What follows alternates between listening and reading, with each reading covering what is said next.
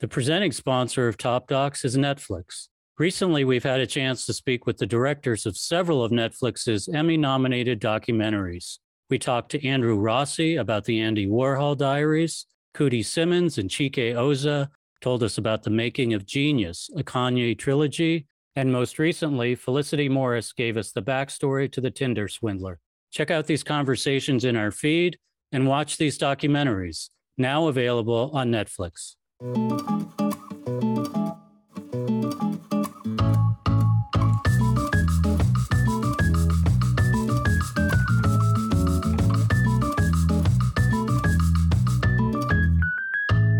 is Top Docs. I'm Ken Jacobson. I'm Mike Merrill. Today, we're talking to Robert A. Martinez, editor of the multiple Emmy Award nominated documentary Lucy and Desi. Lucy and Desi is directed by Amy Poehler, who's nominated in the category of Outstanding Director. And it's written by Mark Monroe, who also received an Emmy nomination. And the film itself is nominated for Outstanding Documentary or Nonfiction Special. And the film is currently available on Amazon Prime. Robert Martinez is an Emmy and Ace Eddie Award nominated documentary editor whose previous works include The Bee Gees, How Can You Mend a Broken Heart, for which we have a podcast, and Ron Howard's Pavarotti. In talking to Robert, he not only brings the perspective of kind of, as he describes it, being in the weeds as the editor, but he also has a really strong big picture take on the themes of Lucy and Desi, on these two people as human beings and as characters in the film. And I thought a really nuanced perspective on both Lucy and Desi and on the context within which they made the incredible I Love Lucy, ran Desi Desilu Studios, and did all these remarkable things. When a film is mainly archival material, in many ways, the senior editor is, in a sense, co director. And you can sue me, Academy, but uh, I'll say it. They have to really understand the material. They have to really be conversant in all the different possibilities and they have to be great at pulling it together into a story. And you could really feel that with Robert. Like he not only knows what's up there on the screen that we see, but he understands all the choices they made and all the reasons that they didn't do certain things. So they did certain things certain ways. He makes the point early on this isn't hagiography. And while it's definitely a positive portrait of Lucy and Desi, I think, undeniably, it also goes in these different directions and makes some points that other people haven't really made about them as artists, as performers, and as cultural phenomenon. It's much more about Desi than I thought it was going to be. There's much more here about Desi and his background and the fact that he built the whole studio, you know, while he was doing the show is really impressive. To me, it's always a testimony to the strength of a documentary about two artists if it embeds in you this strong desire to go back and rewatch or rediscover the work itself. I didn't always love I Love Lucy as a kid, but seeing all these clips of the shows, first of all, Lucy's amazing physical comedy is just undeniable. And the physical challenges that she is willing to undergo are just incredible. And just some of the beauty of the show. I mean, it's shot in 35 millimeter. It looks great even today. There's just so much here that makes me want to watch more of these shows. As usual, if you like this interview, please follow us and subscribe wherever you listen to podcasts and do tell a friend. Also, please follow us on Twitter at Top Docs Pod. And now, our conversation with Robert A. Martinez, editor of Lucy and Desi.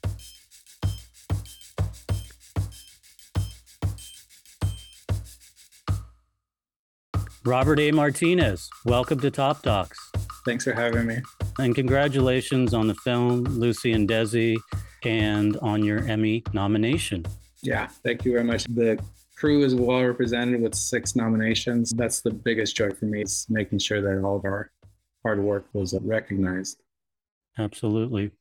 Well deserved.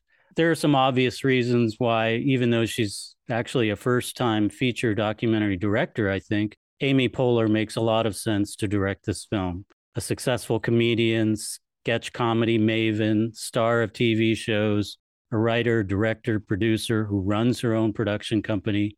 In some ways, she actually seems like an amalgamation of both Lucy and Desi. Mm-hmm. How did Amy Poehler come to this project and why did she want to make it? I think all of those reasons are probably why everyone in the production side of it thought she would be the right candidate. But I don't think any of those really are the reason why the film is as good as it is and has had the effect on the audience. She is, as a storyteller, wants to paint an intimate picture of who people are. All of these accolades and sort of boilerplate accomplishments that, that everyone knows about them is the Wikipedia page. And I think we as a crew and her as a storyteller, we're not trying to make a Wikipedia page with moving pictures. We really want to dig into who these people were. So when you come out of this, you feel you know them. And she was absolutely dead set on making that happen. She's not interested in hagiography or anything like that. And that's what makes her a good documentary director. I think it's very easy for people to assume that her background aligning with Lucy and Desi's and any sort of intersections make her the fit but that that quickly goes away once you get in the in the flow of a project. And it's actually a lot of the other things that make her strong which is i think her background in sketch comedy and her time at snl makes my life a whole lot easier. She's very agile as a storyteller and is is not stuck. If we can't do something. It's not the end of the world and she's not digging her heels and she's okay what are we doing next? We can't do this. She thinks in it like an editor in that way which is we're working what, what is possible not in an imaginary sense. We're saying here's all our materials. Here's what we can actually here's what the story actually can be. And it's very helpful as an editor to have a director like that who is willing to kill those darlings if we have to. And i think a lot of people think that the comedy is the reason why. And it's actually when we get down to presenting the comedy in the story, the quickest way to make something not funny is explain why it's funny and talk about the craft and talk about these like here's why they actually got to do it. and it's like no no no no no just let it play out i think as a storyteller she knows when to step back now that i think about it it's another great choice by her was for herself for not to impose herself on the story not do a sit down interview and explain these things which she was asked by a lot of people to do because she can very quickly explain why this is important and why this works. She has that intelligence beyond a lot of her peers. But it's a smart move by her to just step away and let either the people or the people within a degree of separation of them tell that story and not be so didactic about it. Not that she needs it, but I have a ton of respect for her. One of the things that I think documentary filmmakers are always excited about is when they find out about an archive. You guys had access to an archive of audio cassettes that Lucy and Desi recorded later in life that the family granted you access to. For you as the editor, what were some of the things that you gleaned from those tapes? Not just some of the revealing stories and content, but even things like the tenor and tone of the voices the pauses, all those little things that I'm sure you're very attuned to. You have to be honest with who these people are telling you. It's like the trope of when people tell you who they are, you have to believe it. I think people come into a story about well known people, especially Lucy and Desi, thinking they know who they are and unwilling to move on that position. They experienced it in their own lives. And when they separated, the fans did not want to accept the split. They said, no, no, no, no, you guys are part of our lives. You can't go away. And I think as a storyteller too, you have to be willing to change your position on who these people are. By hearing their voices, you do get a window into to who they are, their personalities, what they react to. Sometimes a no answer is just as powerful as an answer, where they're willing to go, what they push back on. There's a specific moment where in Lucy's interview, which is conducted by a writer for a woman's magazine, wants Lucy to take the position that all the problems in the marriage were because of Desi. And she very quickly pushes back against that and says, no, it's a two way street. I had just as much blame in a different way. My reactions to things, how I spoke to him could have been different. His sort of missteps don't go away, but it really shows how they worked as a partnership. They weren't stacking up reasons why it was one person's fault or another. You really got to see that this was a partnership, an equal partnership that they wanted to work that was throughout their public and private life. I think it gave us a, a way into knowing the people beyond the two dimensional that everyone sees on the internet and on TV. It's interesting that you mentioned that sort of bias of that interviewer and then Lucy's kind of corrective. I felt in a way, and part of this was, I think, coming through from the perspective of their daughter, Lucie Arnaz Luckinbill, that there was a need for a kind of corrective to, in a sense, rehabilitate Desi's legacy to some extent. Is that something that played on your minds as you were putting this together? Yeah, absolutely. I think early on in the process, and, and this has been you know, something that, that he has experienced his whole life, and it was coming around in a cyclical way. Before I came on, I think the project was more Lucy centric, which was to highlight her side of the story more than Desi's. And think he has had to fight for the spotlight his whole life to be recognized. It's not a full erasure of his contributions, but there is definitely, for whatever reason, him being a Cuban immigrant, her personality being larger than life, he has not been given the same sort of light, even though they as a partnership needed each other. The innovations they, they created, a lot of those were Desi or his crew making those things. And it is important for us to get that on the board to know that this is all because of an immigrant. It's a bedrock of American society. And it's a lot of times the impetus for uh, the great things we have. So to give him sort of his flowers now and to see that people still didn't know these things was kind of heartbreaking in the same way. And for me, as a Latin filmmaker as well, I think I was very grateful to, to have the opportunity to tell that story. It's not always something we're given the opportunity to do. I learned a lot about Desi's innovations and their innovations as a team, and we'll definitely get into that a little bit later. I just wanted to ask you a question about balance because this is a dual portrait, and those are very difficult, I think, to pull off. And I'll just say one of my favorite dual portrait docs is Best of Enemies. It's a double portrait of Gore Vidal and William F. Buckley. Anyway, what I love about it is just the sort of almost classical architecture way they were able to balance these two stories. And I feel like you guys, and I give you special kudos as the editor, were able to achieve that same kind of successful balance, both between Lucy and Desi as individuals, and then between them as individuals and their story as a couple. Can you talk about the challenges of achieving this balance?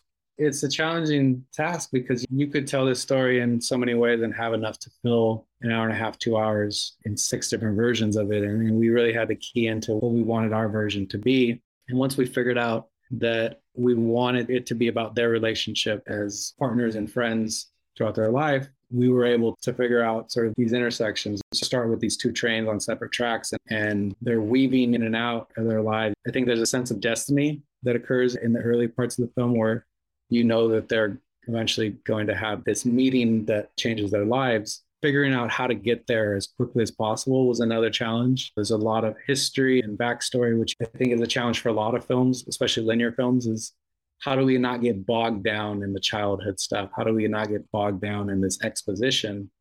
How do we get to the meat of the story, which is when they're together? And part of that was making Desi a little bit more mysterious, having his background not really discussed until later on. I worked a lot with Amy and our writer, Mark Monroe, to figure out on paper, okay, how do we get them together, say in 20 minutes or something like that? And sometimes you have to work systematically like that and, and a little more surgically, not in a free flowing sort of way through the edit, and set some real ground rules on how we're going to attack this. And one of those that we figured out was where we could break the linear timeline was to get Desi's traumatic childhood closer to the trauma in his adult life when he's running the studio. So you see, like, it's not only just about the hard work that he was putting into this, but it's also a product of losing everything and having to rebuild it as an adult. Bottling that trauma into one space helped us to build that balance and give his story relevance in a more efficient way. Same thing with Lucy. We have a tragic thing that happens in her childhood, which is the impetus for her sort of going to Hollywood and, and, and making this stuff happen. I think a lot of it is just that sort of consolidating of emotion that ties into the actual things that happen. We interviewed Mark Monroe for the podcast about the Bee Gees documentary, which I know you edited. We're big fans of that film. Very good work. You've highlighted one example here, and I think it's clear that one of the things Mark is very good at is churning through story early on in Act One, covering a lot of ground mm-hmm. and making later connections early on. Yeah, yeah, I think that's something that picked up by him along the way, just through observation, is how we introduce characters is a big thing. You know, there needs to be an organic sort of reason that ties into the narrative. It can't just pop up out of nowhere because they say an interesting thing. And I think he's also a Swiss Army knife of a, a storyteller, which is for the Bee Gees we didn't necessarily need as much scripting from him to create that film because we had two editors on that one. Editors are, in a way, writers as well, especially in documentaries. We know the archive and we know the footage better than anyone on the project, aside from maybe the assistant editors. So we can key into certain things and say, okay, I know what you want to do there, but there's a better way to do it over here. So, in a way, we're building the script a different way for Lucy and Desi, we did need him more in, in uh, creating line scripts and stuff like that. We brought in an additional editor named Dan Reed and also our, our assistant editor, Naya Youssef, did some additional editing as well. Dan specifically, wasn't acclimated to the project and didn't know all these stories, so he needed sort of a, a, shaman or a guide in a way to eliminate that acclimation period. And for me, he just takes a lot of weight out of it because I want to build it all myself because that's a part of the appeal to documentary editing is the influence you have over the story and the power you have in making the script and what's on the page and what's eventually on the screen. But he is someone who can take that weight away and can see it from a broad perspective while I'm having this very in the weeds editing perspective and just someone you can trust and say, are we doing the right thing here? He can save you from making a lot of time consuming mistakes because he's working on, I don't know, 20 docs a year or something like that. I don't know. But and also just has the wisdom of how do we make this process fun as well? It's not all, can't always be work. I will get text from and say, step away for a minute, take a break or something like that. I'm lucky to have him as a friend as well. So the backgrounds of Lucy and Desi at first they seem completely disparate, right? Lucy's from upstate New York and Desi's from Cuba. But the film reveals in some interesting ways. We hear very early on that Lucy lost everything. Her family lost everything due to a lawsuit. We only later learn of Desi's background and how his idyllic childhood was disrupted by basically the revolution in Cuba. It seems like they're both driven to make it in the entertainment world due to this background. Can you talk about how you sketch that portrait of what was driving them? I think they both, and I can relate to this as well, they were artistic people. For me, coming up and making my way to editing, I was always trying to find a way to have an artistic outlet that could make me some sort of living. And I think Desi, when he's growing up, a life path is imposed upon him by his family, which is he's going to be a lawyer, he's going to go to Notre Dame, he's going to do all these things that are more of a prestige for the family and seen as credible careers. But he's going to carnivals where he's the minority as a light skinned Cuban person. He's around a lot of Afro Cubans. A lot of his friends are not wealthy, and he loves music. And I think in a lot of ways, their tragedy creates an opening for them to do these more artistic things. For Desi, him having everything take, if nothing gets taken away from him in his life, he's probably that lawyer. He's probably in that white collar world. But the fact that they have to reinvent themselves, Lucy had to he talks about in the film, I need to do something that's going to make me money. So she becomes a model and she gets in an interesting scenic way where she starts off in acting or in performing for vaudeville and these sorts of things, has to put that aside. There's an old term that people use something like being on the set. Like you have to be on the set for you to catch these opportunities. They're not going to come to you at home. So her just keeping moving and treading water in some ways created that opportunity for her to eventually go to Hollywood. And in that way, they're both sort of outsiders, right? Neither one of them have this uh, nepotism. They, they don't come from a pedigree of actors or performers, and they find their way there a lot of times by just reacting to the things that come their way. You mentioned earlier about the importance of showing, not telling. For me, one of those moments, revelatory moments, was seeing Desi as a musical performer most of what or all of what I had seen of him as a band leader was from the show. I Love Lucy, where he has the Ricky Ricardo band, which is not exactly a real band it's put together for the show. But seeing right. all that early footage of him commanding a stage with all those other drummers, it's electric. And he was also an innovator. He brought the conga line to the United States, which I had no idea.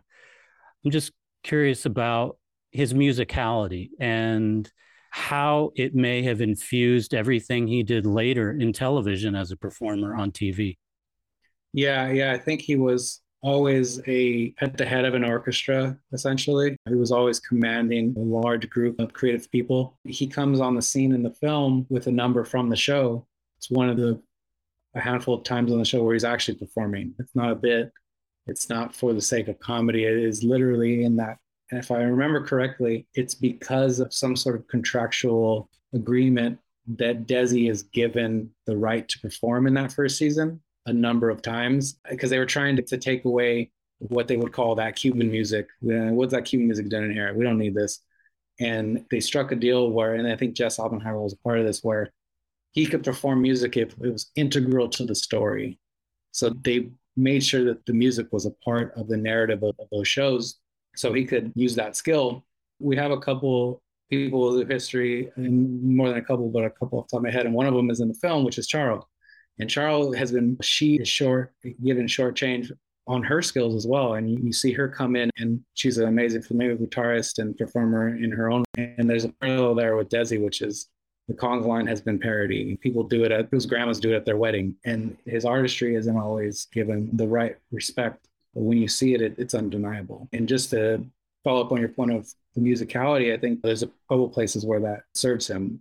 It serves him in the comedy with him and Lucy. There's definitely a musicality kind of rhythm to the way that they perform. And I think he picked that up. They talk about rehearsal for the show, and Desi would pick up all the nuances and, and know it right away, but it wouldn't necessarily get any better.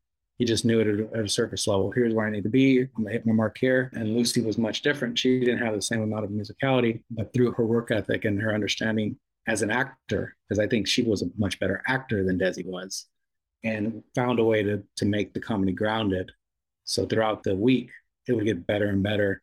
And by the end of the week, it was just kind of jaw dropping what she crafted from an original, like rough mold of, of, what she was supposed to do. So that musicality is inherent in the comedy as well. Them knowing when to take the lead and working in concert and also performing in front of a live audience, knowing when to let the audience, how far to let them, because laughter too there's a rhythm between the performer and the audience. And Desi had that from his work with the band. Knowing how to work the crowd served him really well on the show. That's really interesting because I totally forget that there's a bunch of people there watching them as they're making this show. And yeah. he can't just play to the camera, he has to play to them as well.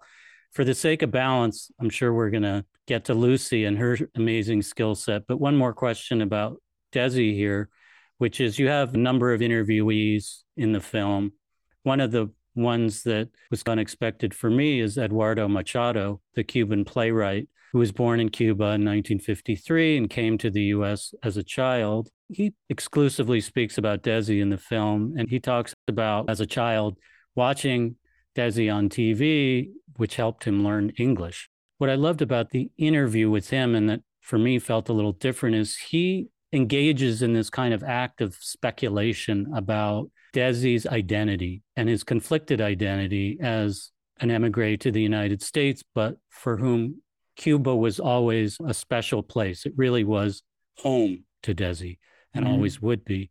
We were actually made aware of Eduardo through Lucie Arnaz Luckinbill. I think they had worked together on the stage. Before that, he was obviously a fan. And I think he was always trying to maybe position himself because he held Lucy and Desi in such high regard to find his way into their world through his work. And I think he has a unique perspective as someone who owes a lot to that show. I don't think there's an Eduardo Machado, the playwright, without Lucy and Desi. So he has a, a unique connection to them and a unique connection to the culture of Cuba. There's a lot of similarities he sees in his dad to Desi and why his family was accepted in the United States there was a reference point. They could say, oh, you're kind of like Desi. They weren't as alien as they might have been without the show. And I think he probably experienced some of that, that refugee mentality. That was a big distinction that he provided, which is Desi's not an immigrant. This wasn't a choice. He was forced into the situation. And there's a great deal of trauma that occurs when you are forced to flee from your home. And he provided a window into that discussion, which is trauma. These past generations do not cover that. They're unwilling to go there. Desi is a part of that generation that doesn't recognize it. They're unwilling to recognize it. We all have a lot of older members of our family. Some of them are in conflicts with war and the war is just something you cannot talk about. He had his own version of that. And Eduardo, his thoughts and opinions on that are his own, but we really agree with a lot of them. And it all made sense and it, it's not one thing. It, Desi's trauma is not one thing. It is very complicated. But I think a lot of people need to recognize that his sort of second act or third act in life, th- there was a lot of things that build up to that. And not having your home is uh, someone who is fiercely proud of being a Cuban. This is something that didn't make in the film, but Eduardo also talked about this that Desi's accent was part of his charm. And Eduardo actually took classes when he came to America to lose his accent. And it was the hardest thing he's ever had to do because not only do you have to work through the mechanics of doing that, but mentally, you do not want to lose that. That is a part of your being and a part of your culture. And I think he's right. Desi specifically said, No, I'm not going to lose my accent. I'm sure these executives would love me to talk more like the other Latin performers of the time, the Cesar Romeros or whoever, and be more of a homogenized American. And I think it speaks to Desi's love for his culture and the effect that it had on him that he was always Cuban, even though he couldn't go back there. Lucy, meanwhile, doesn't have a lot of success as an actor early on, becomes a model in New York, and then has a lucky break that brings her to uh, Hollywood. She loves it and she becomes a big part of the studio system. She becomes what's called the queen of the B pictures, of the mm-hmm. low budget pictures. I didn't know this, but you point out that the system didn't really recognize her comic talents at that point to the degree that they would later. But she shows some shots of her where she flips a hat and she does a little like sly smile. You almost feel like her comic brilliance breaking through despite these kind of shackles she has on her. Yeah, you know, a lot of that has to do with who had the right to be funny. Women did not have the right to be funny. That was a man's thing. That was the Charlie Chaplins and the Buster Keatons. And, and I think also Lucille Ball, the person, she doesn't consider herself an inherently funny person, and she's not going to tell you a joke at a party or anything like that. She's a funny performer, and she can go there and create a convincing comedian that, that isn't her comedy is grounded as well. I think she was ahead of her time in that way, was that a lot of the comedy was very physical, was very vaudeville, and her accurate portrayal of humor was maybe not in vogue and maybe a little too progressive. The biggest compliment is that the people who were actually the funniest people in the industry were the ones that groomed her. You know, Buster Keaton is like, oh no, no, no, no, you guys are missing everything. I'm gonna take time out of my life to make sure that she has the tools to make this happen. So beyond whatever executives, studio executives or producers might have thought, when Buster Keaton's co-signing this, I think everyone should listen. But it is her acting ability that eventually does set her apart. And I think people forget that they want to put her in the box of comedian or comedic actor. And she is an actor first and foremost. Everything has to have a reason. It's not funny for the sake of funny. When Lucy Ricardo needs a hat or is on a mission or wants to get into the act, you're convinced that is the most important part of the story. A repeated theme throughout the show is that she didn't see herself as a natural actor comedian. She worked very hard at it. She believed it was a skill that she built. She rehearsed endlessly, and this becomes a source of friction later with her and Desi. Mm-hmm. Can you talk about that emphasis? You have all these great outtakes from her, kind of in full traditional writing gear, falling back over a table over and over again. That that must be painful to do that way. What was the importance of effort for her? I think there was a sense of identity there as well. I think she was very much in favor of being given some sort of title or being typecast in a way. I think she lived through her work. I think she wanted an identity on the stage or on the set, and Lucy Ricardo provided that for her.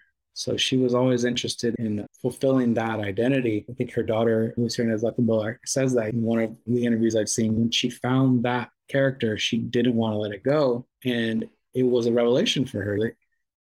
Part of that is is the writers and Desi being the ones to actually say, write these things for them. For a lot of actors, these things have to be written. This is a part of representation as well. You know, for her as a female, you have to write female roles in comedy for her to be able to do that. And I think it was a very liberating experience. But she was a workaholic. speaking from someone who who can relate to that and what we do. It's a very addictive sort of thing to not only create, but create something amazing. I'm not speaking for myself, but speaking for uh, I Love Lucy. There's a there's an obligation that you have to use this. This is a special thing. It'd be a shame not to share this with the world. I think her life was her work, and it sometimes was at the detriment of, other things.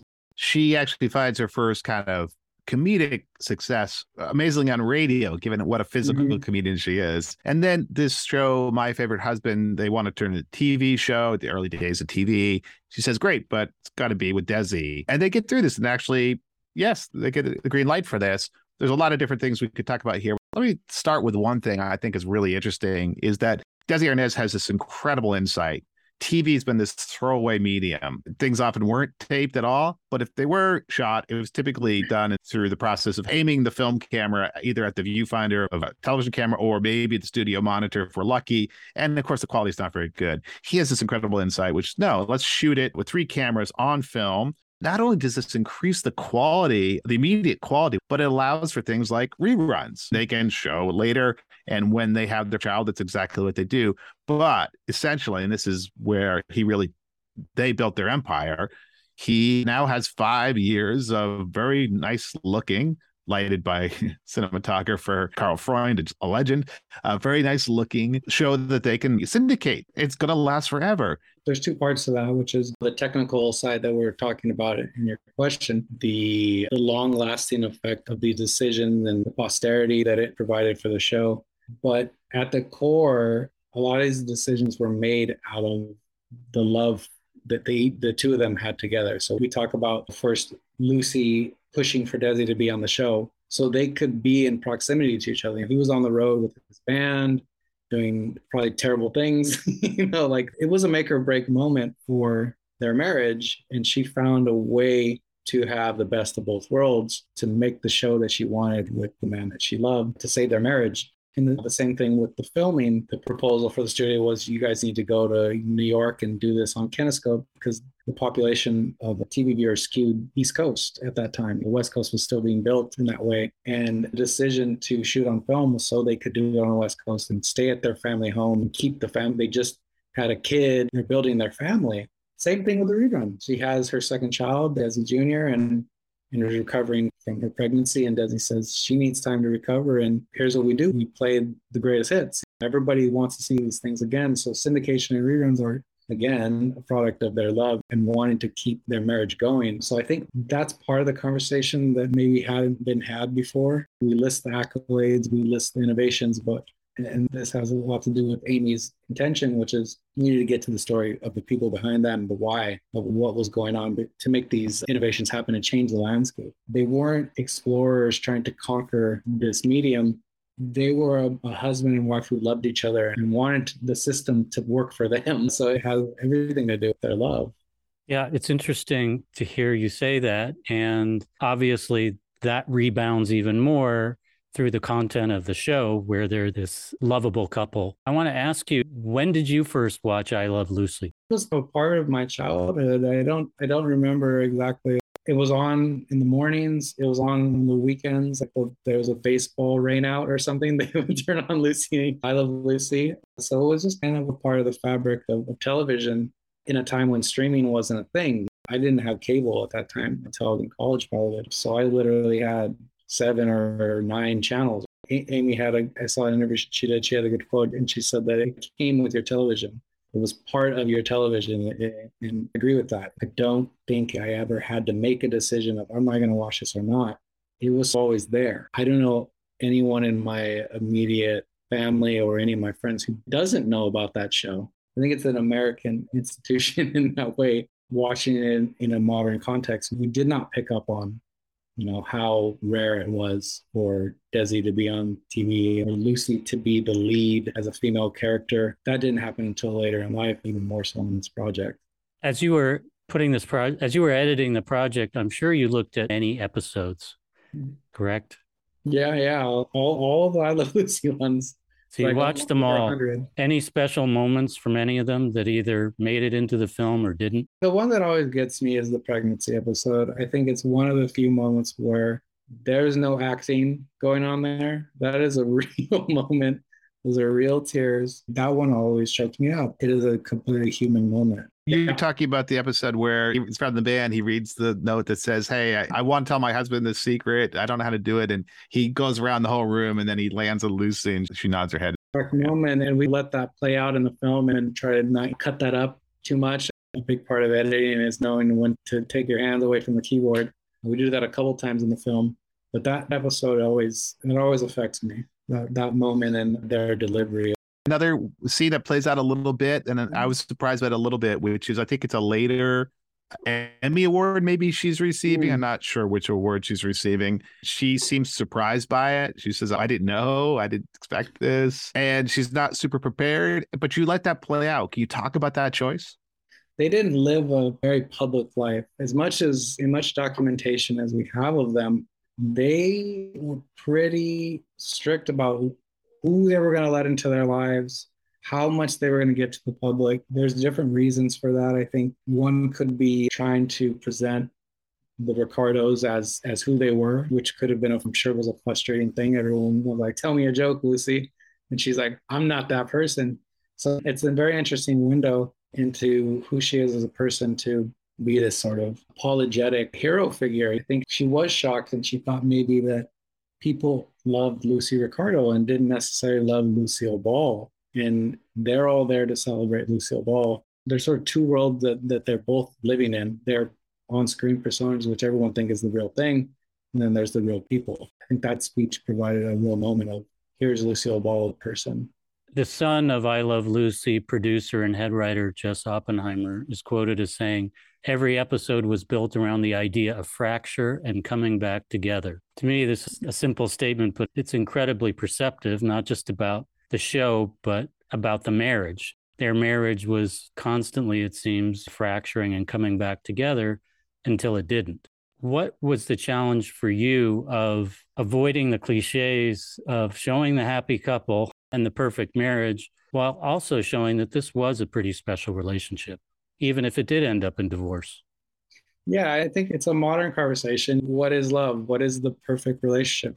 It's specific to each one. There's no perfect situation, and even in in the show, this you knew they were going to get back together, but they did the craziest things. And I think they wanted to mirror some of that in their own lives. It wasn't possible. It's not possible for any of us, but it's showing the complexities of what it means to be in a marriage, the balance that it requires. Where do you find that joy? What is the sacrifice of that? If you put too much time in your work, which they did, it's at the detriment of a lot of other things. I think trying to achieve that balance is a goal that all of us have, but they're put in an unfair position. They get all of this everything they want, but it's too much and eventually becomes the reason for the marriage falling apart, or at least a big reason. The idea is that there's no formula for this. I think a lot of times we want to, at least back in, in those days, there was the idea of what is the marriage? The wife is at home, the man is working, but that's not reality. You know, like there's a very much a, a conversation of, of gender roles as well. Lucy is out there working. It's eventually the head of the company and their personalities swap gender roles as well. Desi is very emotional. He's not this sort of rigid person, and Lucy is more rooted in structure. So they swap roles there as well. Same thing in the show. Lucy Ricardo is out making stuff happen. She's not at home cooking meals all day, even though it, it does still play into a lot of tropes of the 1950s. There is some innovative gender swapping that happens on the show. The fracture and repair, it definitely mirrors what we all want. We all want to love someone and have them have tolerance for our flaws and tell us that it's okay. We're not perfect people, but I think we're perfect for each other.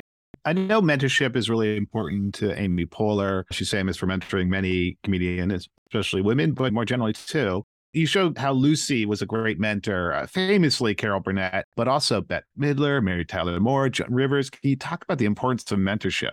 I think this plays into sort of journey of discovery for us on the film team, which was we came into this with maybe a view on how Lucy was a feminist and how she provided opportunities for women and empowered women. And I think there's historically been a idea of feminism that is not what Lucy was. And her daughter was instrumental in, in making sure we told the true story. Whenever there were ideas of, you know, she loves running the company, she is grateful for this platform and knows it's important to women. And that was not the case. And I think a lot of Lucy's feminist qualities were through action. She did it by example. She didn't sit anyone down and say, hey, this is important because we're women and there's not many of us out there. She empowered women through action, through her company. Not only did she mentor people in person, but she provided opportunities for people like Marlo Thomas through all the Desilu shows that they produced.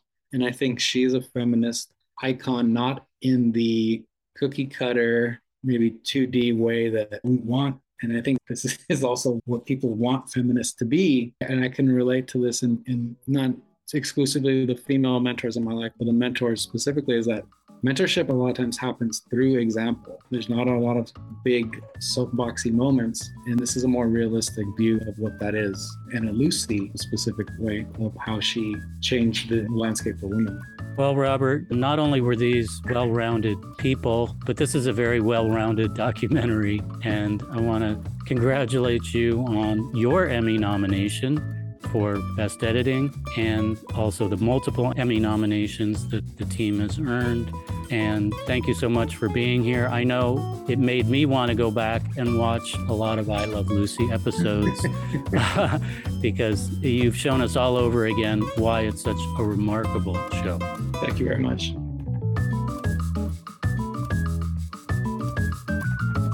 Do you have a hidden gem, a documentary that you think doesn't get the attention that it deserves? There's a short documentary called Doc Ellis and the LSD No No that was done a long time ago by a clothing brand that no longer exists called No Mas. And I don't know if it's super unknown or not. It's been around for a while, but it is something I come back to. Doc Ellis, he was a pitcher for the Pittsburgh Pirates in the 70s, and he actually threw a no hitter on LSD. It's an animated short doc built from an NPR interview that he did and has an energy that is really inspiring for me. And, I keep, when I'm there, I'm down, I come back to that one. And it's on YouTube. You can just search LSD No No and you can find it. But it is an interesting blend of a very honest and unfiltered interview and psychedelic uh, animation.